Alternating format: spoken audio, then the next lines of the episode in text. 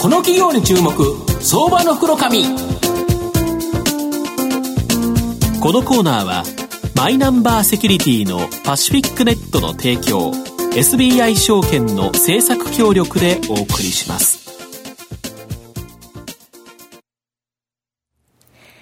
ここからは相場の福の神、SBI 証券投資調査部シニアマーケットアナリスト、藤本信之さんと一緒にお送りしてまいります。藤本さん、こんにちは。毎度、相場の福の神こと、藤本でございます。ノーベル賞もなんか終わっちゃいましたね。終わっちゃいましたね。まあ、文学賞を期待してたんですけど、また村上さん通れずとい。うことで、はい、なんと文教堂赤字転落もありストップ安と。ダブルコンボですね。がですね、逆にボブ・ディランがまさか取ると思わなかったという形でですね、まあ、ボブ・ディラン関連銘柄でなんか、フィスコさんがソニーって書いてあったので、僕は逆らってやっぱりソニーの売り上げ、そんなにボブ・ディラン比率高くないだろうと思って、短期的に売りっていうふうに書いたら、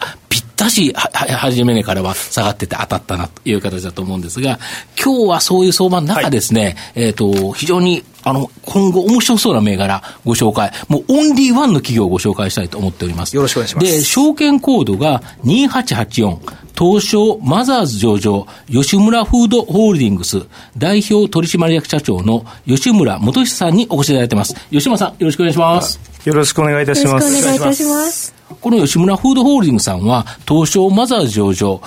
株価が今1595円ということで、まあ、売買単位100株ですから、16万円ちょっとで買えるという形になるんで、16万円弱で買えるという形なんですが、まあ、千代田区内幸町、まあ、このスタジオから本当に歩いて10分ぐらいのところに本社がございまして、まあ、食材総合商社であるですね、株式会社吉村フード以下ですね、シューマイ、日本酒、とんかつ、ピーナッツバター、マグロのすき身とかですね、本当に様々な食品会社11社をですね、グループとする持ち株株会社という形になってます。で、リスナーの皆様にやっぱり馴染みが深いのは、赤い箱でですね、有名なチルドシューマイの、えー、落葉食品とか、はい、あとピーナッツバターですね。こちら、大小という会社なんですけど、まあ、こちらあたりが結構馴染み深いんじゃないかなと思います。で、現在、中小の食品会社で、まあ、いい商品、技術力を持っててもですね、なかなかそういう会社多いんですけど、少子高齢化による市場全体が縮小していってると。また、後継者不足によってですね、単独での生き残りや成長が難しくなるとですね、非常に大きな問題抱えてると思います。で、このような会社の株を引き受けて、後継者がいない会社の受け皿になることによって、その会社が持っているですね、強みを伸ばして、弱みを補う、あの、補い合うためのですね、プラットフォームを構築することで、まあ、中小食品企業の再生開催活性化を行っているのがこの吉村フードさんという形になりまして、まあ、参加に収めて支援することによってですね、経営を安定化させ、成長を促進させると。で、基本売却っていうのがなくてですね、グループ企業として永続的にですね、支援を行うという形になります。で、実際に、まあ、吉村さんが、えー、傘下に収めたですね、赤い箱でおなじみのシューマイを製造する落葉食品、主力製品の中途シューマイのシェア、昔1位じゃなかったんですけど、現在トップシェアという形でガンガンとですね、まあ、売上利益とも伸びているという形になります。で、このビジネスモデルに共感してですね、官民出資の投資ファンドの産業革新機構や、まあ、JT、こちらが出資してまして、まあ、お株主になってます。で、中小食品会社では後継者なんで、まあ、売り手は多いんですけど、買い手はほとんどないという形でですね、まあ、現在傘下に入っている食品会社は、まあ、安定的な成長、これが期待できるとともにですね、今後傘下に入ってくれる企業が増えるということによって、まあ、さらに急激な成長が期待できそうだということなんですが、ちょっと長い説明になっちゃったんですけど、えー、吉村社長、あの、一つお聞きしたいのが、はい、この、中小企業の再生活性化、メインビジネスの上場企業は、御社だけだと思いますし、はい、どうも未上場でも見当たらないんですが、はい、全くノーワンリーワン企業だと思うんですけど、社長のですね、この再生活性化に対しての考え方、教えていただきたいんですが。そうですね。あの、まあ、私ども、基本的な考え方としてはですね、えー、生き残ってる中小企業っていうのは、うん、まあ、機能別に見てですね、うん、いいところもあるし、うん、悪いところもあると。まあ、つまり、例えば、あの、まあ、製造は強いんだけれども、営業が弱いとかですね。はいはい。えーまあ、製造頑張ってるんだけれども、うん、えー、商品開発できないとか、うん、まあ、そういう意味では、す、べ、ての機能が強ければ大会社になってるはずですしね、すべ、て悪ければ倒産してるはずだと、ですから生き残ってる中小企業はなんかこう、いいキラリと光るところがあるんだけども、まあ、どっかが弱くてですね、そこが制約となってなかなか成長できないと。ですから、まあ、そういうところをですね、引き受けて、えー、きっちり弱いところをサポートしてあげて、まあ、強いところを伸ばせ、伸ばしてあげるということができれば、まあ、伸びる会社がたくさんあるんだろうなというふうに考えて、まあ、支援をしております。だから、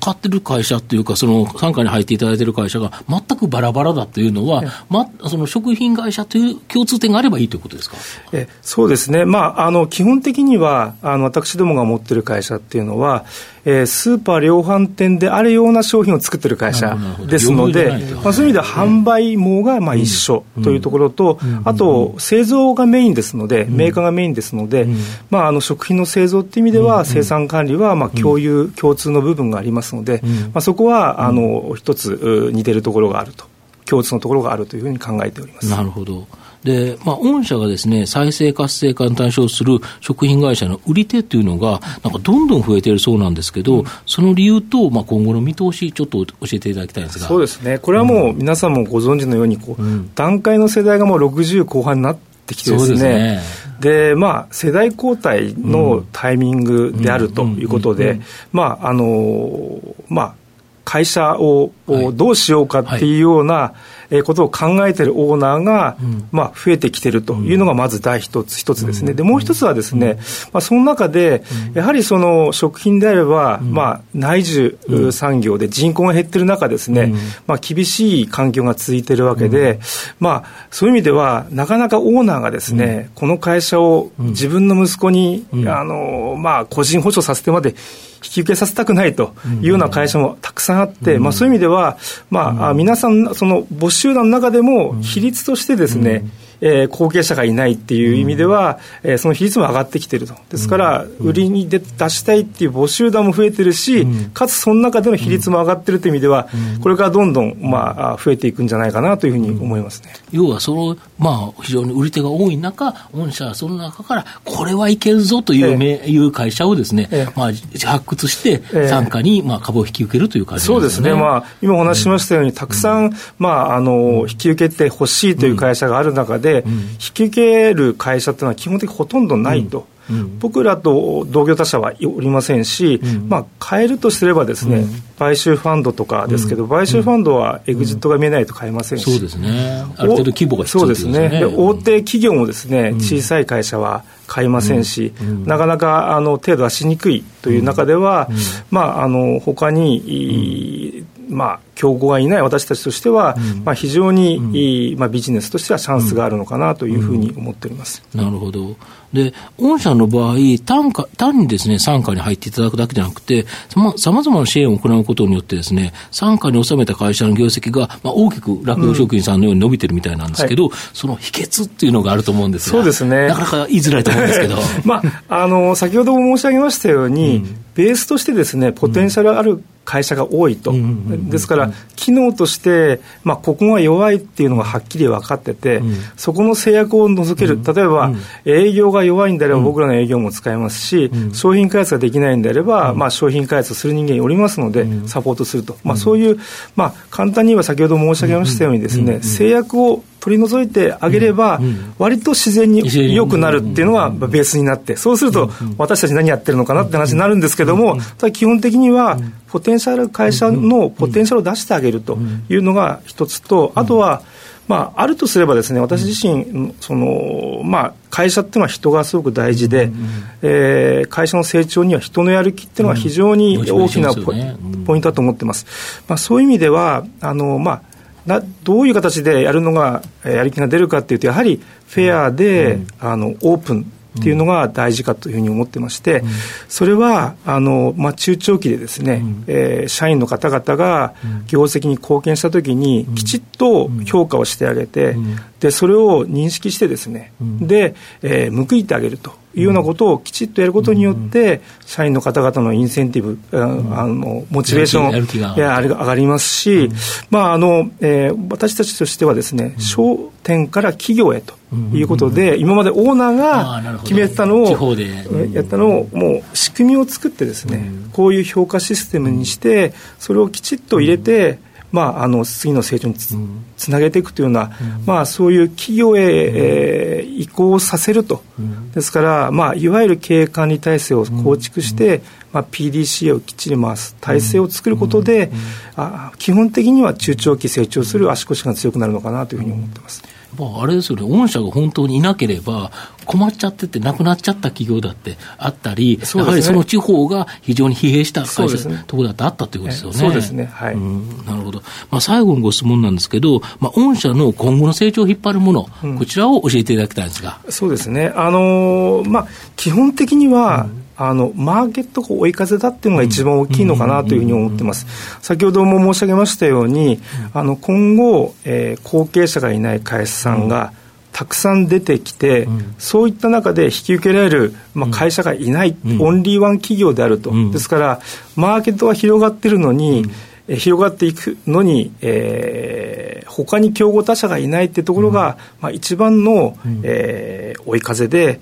ここがまあ成長を引っ張っていくと、ですから私たちとしては、えー、そういうことがあそういう環境の中でですね、最大限自分たちの、まあ、実績出せるように、まあ、体制を整えていくってことに注力すればいいということになるのかなというふうに思ってます。なるほど。